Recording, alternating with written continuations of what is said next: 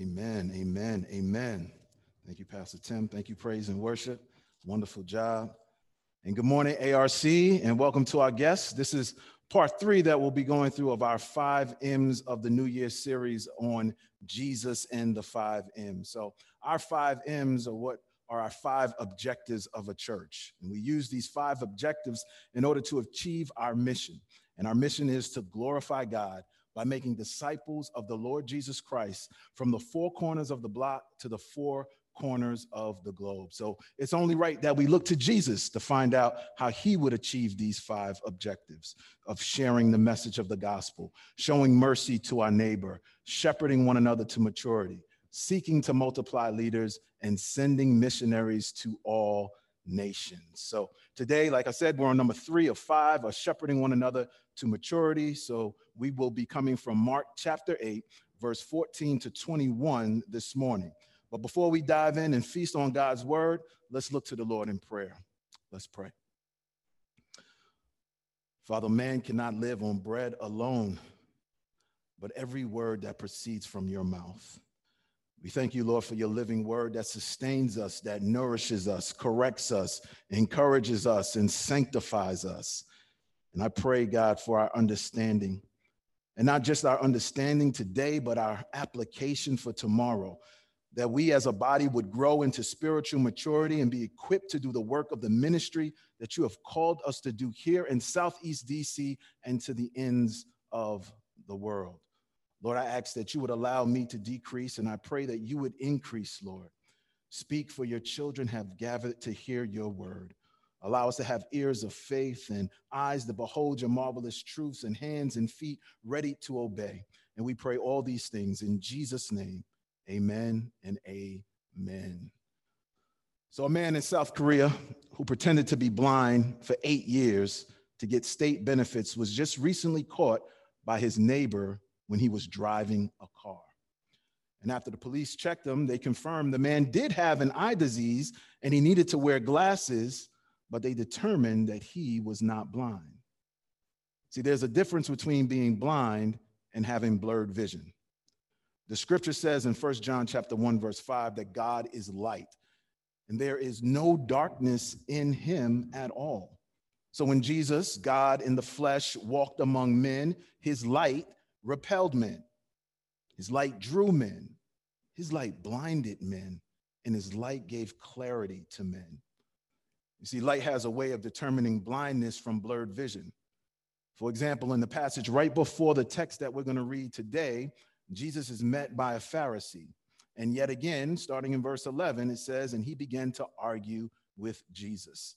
The text says in verse 11 that he was seeking from him a sign from heaven to test him. Again, another one who would come up and test the teacher. And Jesus had just done miracle after miracle and sign after sign. And yet the Pharisee wanted him to perform another one, like Jesus is some sort of magician or personal flunky. Another sign for what? It says to test him. And this was definitely not from a pure motive, but from a hardened heart. The brashness, the blindness, the boldness of that was so overwhelming to the point that in verse 12, Jesus sighed deeply in his spirit and said, why does this generation seek a sign? Truly, I say to you, no sign will be given to this generation. And he left them, got into the boat again, and went to the other side. This is a sad ending to a sad state of being. You can only imagine the level of unbelief and hardness of heart that would cause the Son of God to sigh. Family, a hard heart has consequences. It leads to spiritual darkness and spiritual blindness. And it can be hard to discern within ourselves, either because of spiritual immaturity, faulty memory, or blind spots, or all three. And in that way, the disciples in this text that we're going to read today actually serves as an example. And Mark wants us to see in this passage and ask, what can be done about our blind spots and how can we grow? What can be done about our blind spots and how can we grow? Let's look at the text in Mark chapter 8, verse 14 to 21. This is God's word. Now they had forgotten to bring bread, and they had only one loaf with them in the boat. And he cautioned them, saying, Watch out, beware of the leaven of the Pharisees and the leaven of Herod. And they began discussing with one another the fact that they had no bread. And Jesus, aware of this, said to them, Why are you discussing the fact that you have no bread? Do you not yet perceive or understand? Are your hearts hardened? Having eyes, do you not see? Having ears, do you not hear? And do you not remember? When I broke the five loaves for the 5,000, and how many baskets full of broken pieces did you take up? They said 12. And the seven for the 4,000, how many baskets full of broken pieces did you take up? And they said to him, Seven. And he said to them, Do you not yet understand? So the reality is, when we all start off in life, when we're born, we have spiritual blindness and experience spiritual dullness to varying degrees in our life. And as we seek to shepherd one another to maturity here at ARC, we can learn several things from this exchange with Jesus and his disciples. There are three lessons to learn in our journey to address blind spots and to grow in Christ. Number one, don't hear what Jesus says, but get clarity in order to understand.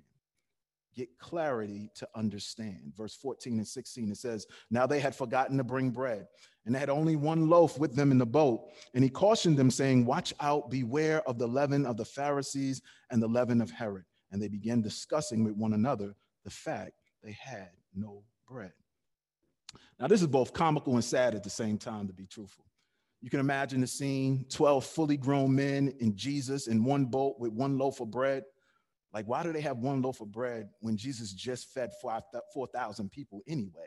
I don't know, but what I do know is that this is a problem for them. They're hungry, they've been on, on the road all day. This is just a bad combination. You can almost hear them in their dialogue with each other, right? They first call Peter because Peter's always getting blamed. Like, Peter, you mean to tell me after Jesus just fed 4,000 people and we had seven huge baskets left over that you only grab one loaf of bread for the ride? Man. And as they go back and forth, back and forth, pointing the finger at who was in charge of the bread, Jesus used this as a teachable moment. See, when Jesus speaks, he expects you to get it. He wants you to both hear and to understand. He is the master, but he's also the master teacher. He uses, he uses earthly examples for heavenly meetings. He uses illustrations. He uses object lessons, even bread to get his point across. His words are important. On the Mount of Transfiguration, the Father spoke from heaven and said this of his Son listen to him. So when Jesus says, Watch out, beware, all eyes and ears should be on him, both in the disciples' case and for our sake. So Jesus uses this as an opportunity to warn them of the obstacles that could hinder their growth. Jesus calls this the leaven of the Pharisees and Herodians. The parallel text in Matthew 16 says the leaven of the Pharisees and Sadducees. The Pharisees, the Sadducees, the Herodians, they were like the three headed monster that continually opposed Jesus and his mission. They had power, they had authority, both over religious spheres as well as in the political matters. And Jesus was a threat, a threat that had to be dealt with. Now, among them, they had major differences in what they believed, but they rallied around two things. One was the rejection of Jesus as Christ and Lord, and the plot and plan to kill him. Mark 3, verse 6 gives insight where he says, The Pharisees went out and immediately held counsel with the Herodians against him on how to destroy him. Enemies that found a bond around hatred. And it's no wonder that we see the same thing today. In the workplace, you have different religions, beliefs, and philosophies floating all around. But as soon as you mention Jesus, they all come after you. So take heart, brother, take heart, sister. You are in good company. Jesus said, if they persecuted me, they're going to also persecute you. They wanted to destroy, to make Jesus disappear, to cease to exist by any means necessary, even to the point of violence. And Jesus said, Beware, beware, not, not for the physical threat, as bad as that was, but be far something, something far beyond even that. It was their teaching, to beware of their teaching. Leaven is the same thing as yeast. It's used to rise and it's used to spread. And usually, and, and Jesus using this illustration was really a beautiful example of what he was saying. That leaven has a way of moving in silently. You see, teaching has a way of producing spiritual fruit or spiritual blindness. And it's not until you look back over your life that you see the results. So Jesus wanted fruit, but the Pharisees, the Sadducees, and Herodians were the definition of the blind leading the blind. Their teaching was full of hypocrisy and unbelief, just like the character of their teachers. And Jesus said, Beware of that leaven because it can rise up and it can spread out even among you. Beware. In Matthew 7, verse 15 to 20, Jesus gives us info on how we can discern the leaven of today. He says, Watch out for false prophets. They come to you in sheep's clothing, but inwardly they are ferocious wolves. By their fruits, you will recognize them. So, family, when you're thinking about shepherding one another to maturity, be careful of feasting on random teachers on the internet. TikTok has some good information out there, don't get me wrong, but they also have some very bad information. But that's like anything. You want to be careful and discerning of what's good, what's bad. But what you eat spiritually can either make you sick or stunt your growth. And we don't want to see that spread among you.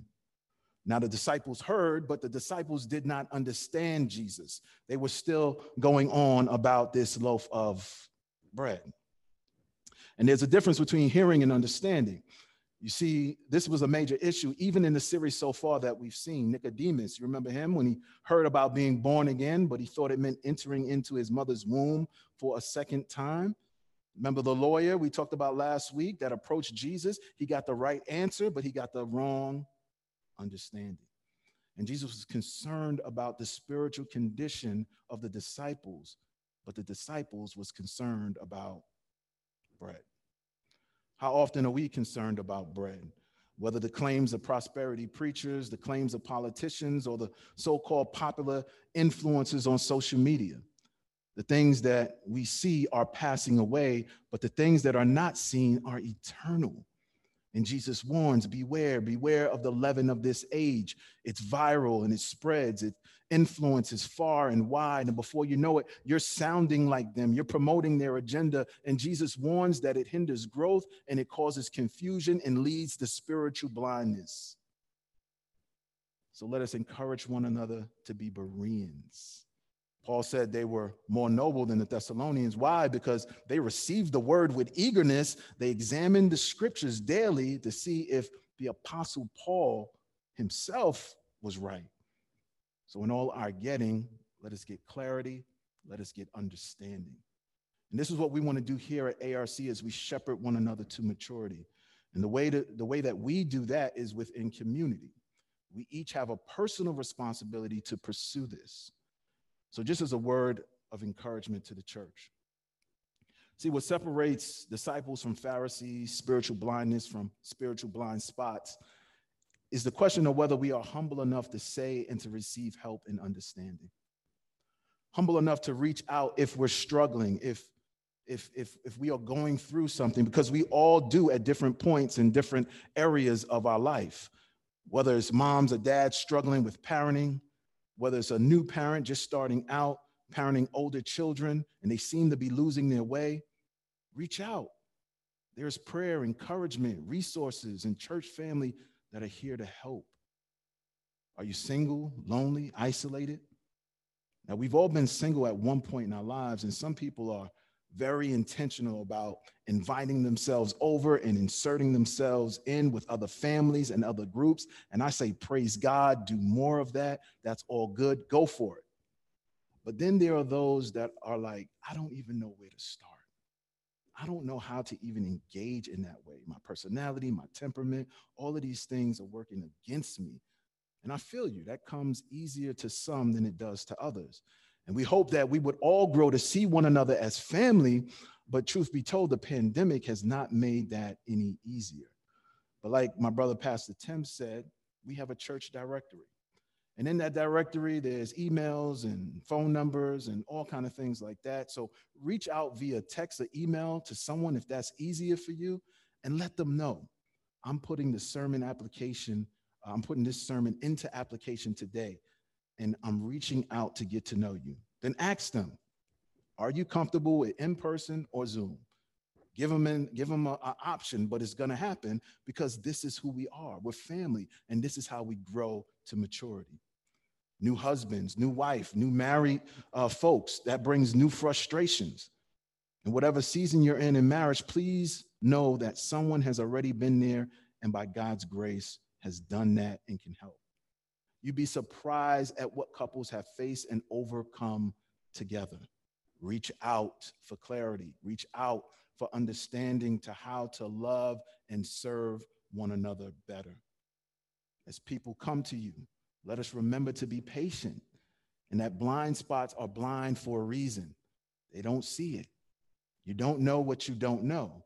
So, for those of us who are a little further along or who have been at ARC for some time, let us also reach out, and not as one who has arrived, but as ones who have learned some things along the journey.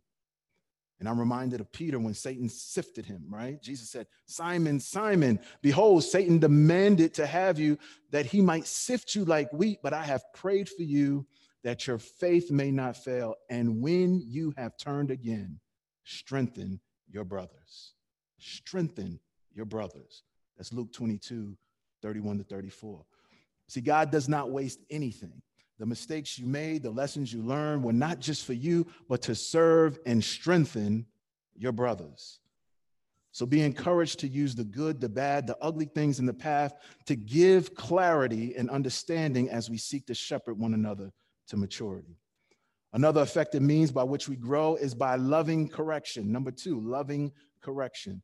It's not popular, but oh, when you look back on your life, this is where you probably experience the most spiritual growth. See, there in verse 17 and 18, we see a rebuke from Jesus. And now it's something about getting spanked and asking questions at the same time. I see, I see some people know about that. And some of you all can relate. And I'm not sure if mothers or father actually got this technique from the scriptures, but here, Jesus rebukes with a series of questions. Now, he does this not in a way to embarrass, but in a carefully measured way to get at the heart. See there in the text, it says, Do you still not see? Do you still not understand?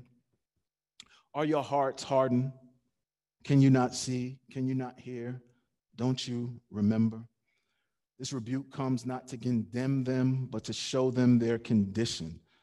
The words were a trigger because Jesus used the same language, the same words with the Pharisees, Sadducees, and Herodians in chapter 4. But now he's applying it directly to his disciples.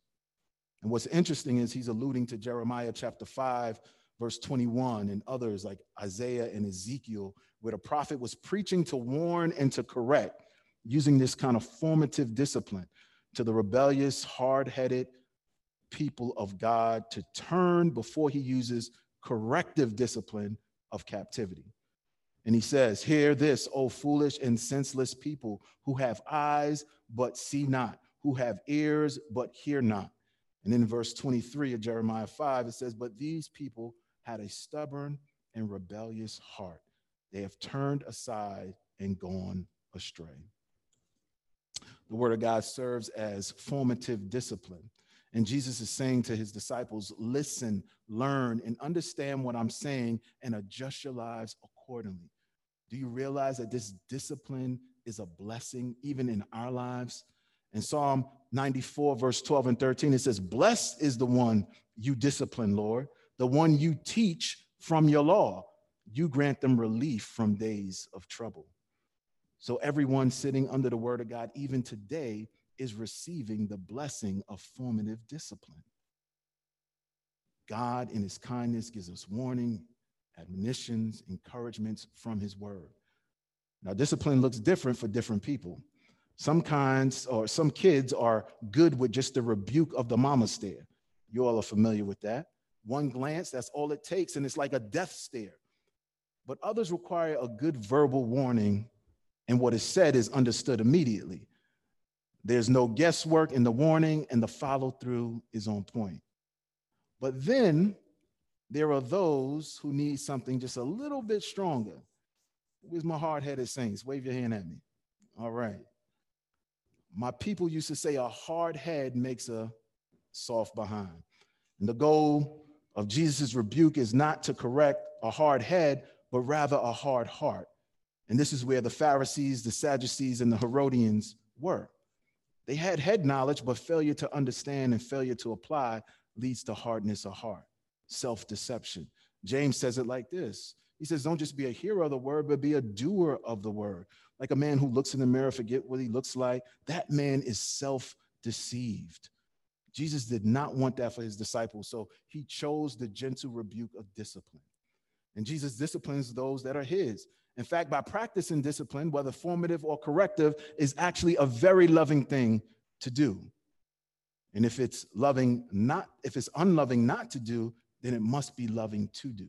Hebrews 12, 6 says, God disciplines those he loves. Just to remind you, if you, brothers or sisters, are under discipline or have gone through discipline before, know that God loves you. Let me say it again God loves you.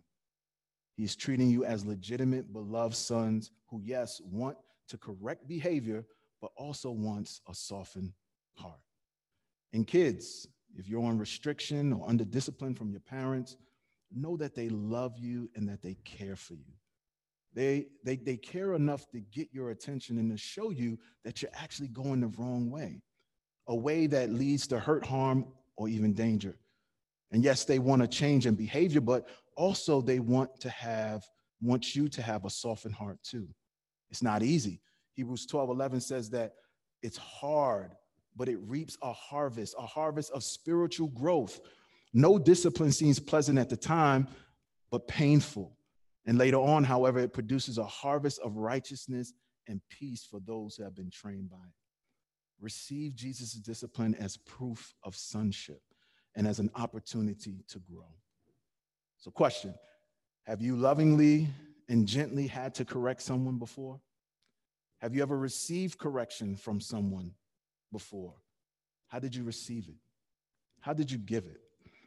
Galatians 6 1 says, Brothers, if anyone is caught in a transgression, you who are spiritual should restore him in a spirit of gentleness, but keep watch on yourself, lest you be tempted. This is a delicate and gentle work with the aim of restoration and a heart of humility. Not judgmental, but in humility, knowing that no one is immune to falling to sin. And know the heart behind the discipline and take it as an opportunity to grow into maturity. God uses rebukes. God uses discipline, painful lesson. He uses them to break shape and to transform us, to expose some things and to grow us up. Rarely does he use comfortable situations to mature us. It's not meant to scare you, but it is meant to give you perspective. Perspective in the midst of life, whether affliction, persecution, harm from the very people you're trying to love, formative or corrective discipline, God uses all of that brokenness for something beautiful. So, in our journey to grow in Christ, to shepherd one another to maturity, number one, don't hear what Jesus says, but get clarity and understanding. Number two, a rebuke from Jesus in whatever form that it takes is actually an opportunity to grow. And lastly, number three, learn the lesson and apply the truth of being content in Christ. Verse 19 and 21. Jesus says, When I broke the five loaves for the 5,000, how many baskets full of broken pieces did you take up? They said to him, 12. And the seven for the 4,000, how many baskets full of broken pieces did you take up? And they said to him, Seven. And he said to them, Do you not yet understand? So Jesus first addressed the spiritual issue, issue and now he's addressing the physical provisions. How quickly we forget things and need constant reminding.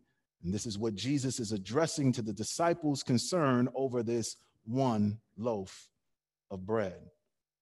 And they had seen his compassion to feed at least 9,000 people with 19 baskets left over. Could they also not trust him in this situation? This is a significant point Jesus had to correct because their narrow focus caused them to miss the big picture. When your attention is so divided that it distracts you from Jesus and his word, your spiritual growth becomes stunted. His point was for the disciples was to learn the lesson of contentment and apply that truth. This again is an encouragement to grow.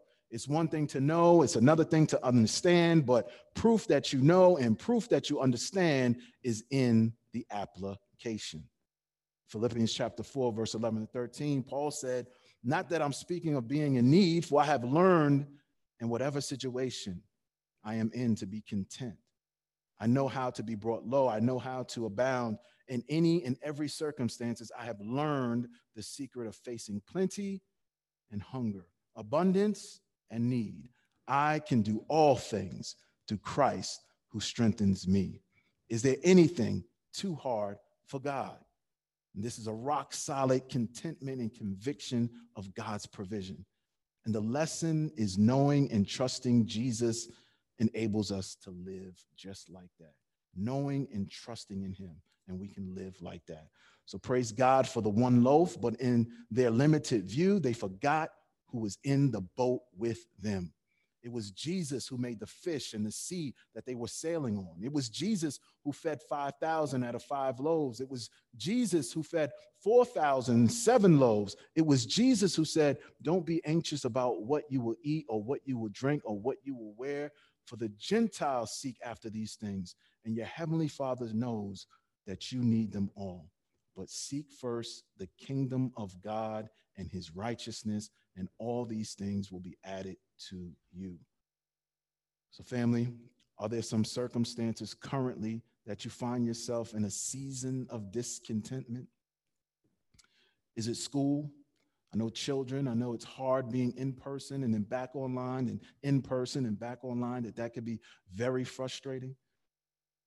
The desire for both kids and adults to see friends and family without threat of COVID transmission. Maybe your job situation is currently unstable. Well, two thoughts from the text today that can help us be rooted and grounded in our contentment in Christ. Number one, remind yourself of who God is. And number two, remind yourself how faithful He has been to supply your needs in the past. Remind yourself of who God is. J.I. Packer, in his book, Knowing God, says whenever we do a study of God and the things of God, there is one fundamental question you need to ask during that study What is my ultimate aim in occupying my mind with these things? What do I intend to do with my knowledge about God once I have it? Man, that's key because maturity is not just about growing in secondhand information because our knowledge about God will always be limited, but rather knowing God and being known by Him is where we find contentment. Do you know God today?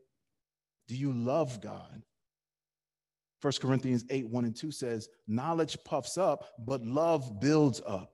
If anyone imagines that he knows something, then he does not yet know as he ought to know. But if anyone loves God, he is known by God. So remember who he is. He's our provider, he's our protector, he's your ever present help in time of trouble. And number two, remind yourself of how faithful he has been to supply every need in the past. Keep a prayer journal, a diary of testimonies, whatever it takes to recall his faithfulness towards you. And you'll be surprised how good God has been, both in the yeses and the no's in prayer. We learn to trust God's future faithfulness by remembering his past faithfulness. And these habits keep us rooted and grounded in contentment.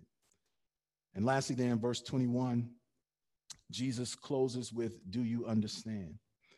And in the parallel story in Matthew chapter 16, verse 12, it says that they understood he did not tell them to beware of the leaven of bread, but the teaching of the Pharisees and Sadducees. They had blind spots and they were dull in their understanding, but they learned a lesson. The lesson came by growing in clarity of their understanding, growing from correction, and growing in their contentment in Christ. And this is not a part of the text that we have this morning, but Mark, who's inspired by the Holy Spirit, points out something so beautiful and encouraging in the next section in Mark chapter 8, verse 22 to 25. If I could draw your attention there. This is right after the dialogue with his disciples. And it says, starting in verse 22, and they came to Bethsaida, and some people brought to him a blind man and begged him to touch him. And he took the blind man by the hand and led him out of the village. And when he had spit on his eyes and laid his hands on him, he asked him, Do you see anything? And he looked up and said, I see people, but they look like trees walking. And then Jesus laid his hands on his eyes again, and he opened his eyes, and his sight was restored, and he saw everything clearly. See, healing of the blind man in stages symbolizes the stages in which his disciples would gain spiritual understanding. This is the same with us today, family. The ability to see both physically and spiritually is only a gift of God that can only happen by the repeated touch of Jesus. Mark is teaching us that spiritual growth is a process, a process we now call sanctification. And the Lord uses clarity, He uses correction, contentment, so that you can grow up and then go out. And this helps us with blind spots that we all have as Christians. But those with blindness, only the gospel, the good news of Jesus Christ, has the power to open those eyes. And in Jesus' life and work, he confirmed the good news with miracles. In John chapter 10, verse 38, he said, Even though you do not believe me, believe the works that you may know and understand that the Father is with me and I am with the Father. And Jesus, during his life and ministry, proved who he said that he is over and over again. But for those whose hearts were hardened, they remained in that state of spiritual blindness. So, to my friends that are not Christians, have any spiritual blind spots been revealed in your life today, even in our time together? How is your heart? The Bible, God's word says in the book of Hebrews, the day you hear his voice, harden not your heart. Do you believe that Jesus came to heal you from your sin, your rebellion against God, and to give you spiritual sight? It wasn't until Jesus died on the cross and rose from the dead on the third day that the spiritual blinders came off for his disciples. This can happen for you today. Repent, turn from your sins, and trust in Jesus, and you will be brought out of darkness and into his marvelous light. If that's you, that's good news. Let the Christian friend know who invited you and press into Jesus. And for us that are Christians, we're not perfect, but we are forgiven. That's also good news. But we are to grow in love and understanding of God and with his people in the church. And this is what we're after here at ARC. We want to shepherd one another to maturity. So I have much to be encouraged about that we are doing here already as a church family. But my prayer for 2022 is that there will be more and more of God's grace poured out in this way. So ARC shepherds one another to maturity by means of discipleship. And that's done in two primary ways. One is in smaller groups, and another is in larger groups. But the key is relationships with one another relationships with one another. Spiritual growth is done in community, but the community is not responsible for the spiritual growth. There's a difference, right? It's a responsibility that we cannot delegate. We all have to give an account before God personally for our stagnation or our lukewarmness. So, this is why this M is so important and why we want to introduce to some and remind others of some ways we hope to shepherd one another in that way. And one of those ways is through our men's and women's groups. ARC launched our women's group with the aim to see our women flourish. So, in application to Titus 2, we wanted to see women discipling women. And it started out with the Titus 2 ministry, where the pastors would meet with older ladies of the church once a month to go through books concerning character, conviction, and competency. And they, in turn, would then disciple the younger women. That ministry has been on hiatus since COVID, but I'm happy to report that it has now been relaunched. Praise God. So be on the lookout for further details soon. That ministry over the years then developed and then expanded by God's grace to include women's ministries and meetings and retreats and all kind of fellowships that now make up our women's ministry. The men's ministry, Salt Light Brothers, Salt Light, Salt Life Brothers, their goal is to encourage men in building relationships and to address a range of topics that's geared towards men. They meet quarterly, but in between time, they form these triad groups for weekly prayer, for fellowship, support. It's a newer group, but they've already been a blessing to the body. Amen. And our smaller groups follow the example of our know, grow, and go model. Number one is our follow up groups. The first 12 weeks after membership, everyone goes through this type of follow up group. It's about 12 weeks in length, and the purpose is to cover the basics of Christian beliefs, get to know each other and the leaders here at ARC, and learn about our church life. Number two is our growth group. Unlike follow up groups, these tend to last for a couple of years and they discuss a wider range of topics. Some of those topics include marriage and prayer, stewardship, and just overall fellowship and discipleship. And number three is lastly is our training groups. As we move from knowing and growing, the hope is that we would shepherd one another to active disciple making and ministry in the church. The purpose is to equip Christians for increased leadership and service responsibility. And this is how we plan to shepherd one another to maturity to create a stream of people that flow from unbelief to faith, from faith to growth, and in growth to mission. The body working together. So, the popular idea of me and Jesus and I don't need the church is actually false. That's false. God uses people and our lives to grow us. When we do life together, God uses even the friction and the disagreements and those not like you to bring out hidden sin to the surface. So please, please hear this. He gives us an opportunity to deal with our sin in those situations to love and care for each other through the mess. Through the mess. This is why we have a church membership and we covenant together. So, whether you've been with us in person or online for some time, I encourage you to take a step in joining us. And one way to do that is to come to our new members class. That class doesn't make you a member, but it does give us an opportunity to get to know you and for you to get to know us. And if being a part of a local body is right and obedient, then not being a covenant member with accountability and protection is wrong and disobedient. Don't play the fence, don't play the gray areas, is dangerous. Right, take a first step. Ephesians chapter 4, which Tim read earlier, says that the whole body, each member, would grow up in every way into him who is the head, into Christ, from whom the whole body, joined and held together by every joint with which is equipped, when each part is working properly, makes the body grow so that it builds itself up in love. So let us, as a church family, seek clarity, correction, contentment as we know one another more deeply as we grow together as a family, and as we go serve our neighbors and our nations. Let us pray. Once again, God, we thank you, Lord. We thank you for the, the blessing of the discipline of your word. I pray that the good seed of your word would fall on good soil. Protect us, Lord, from the birds of prey that would seek to snatch it away.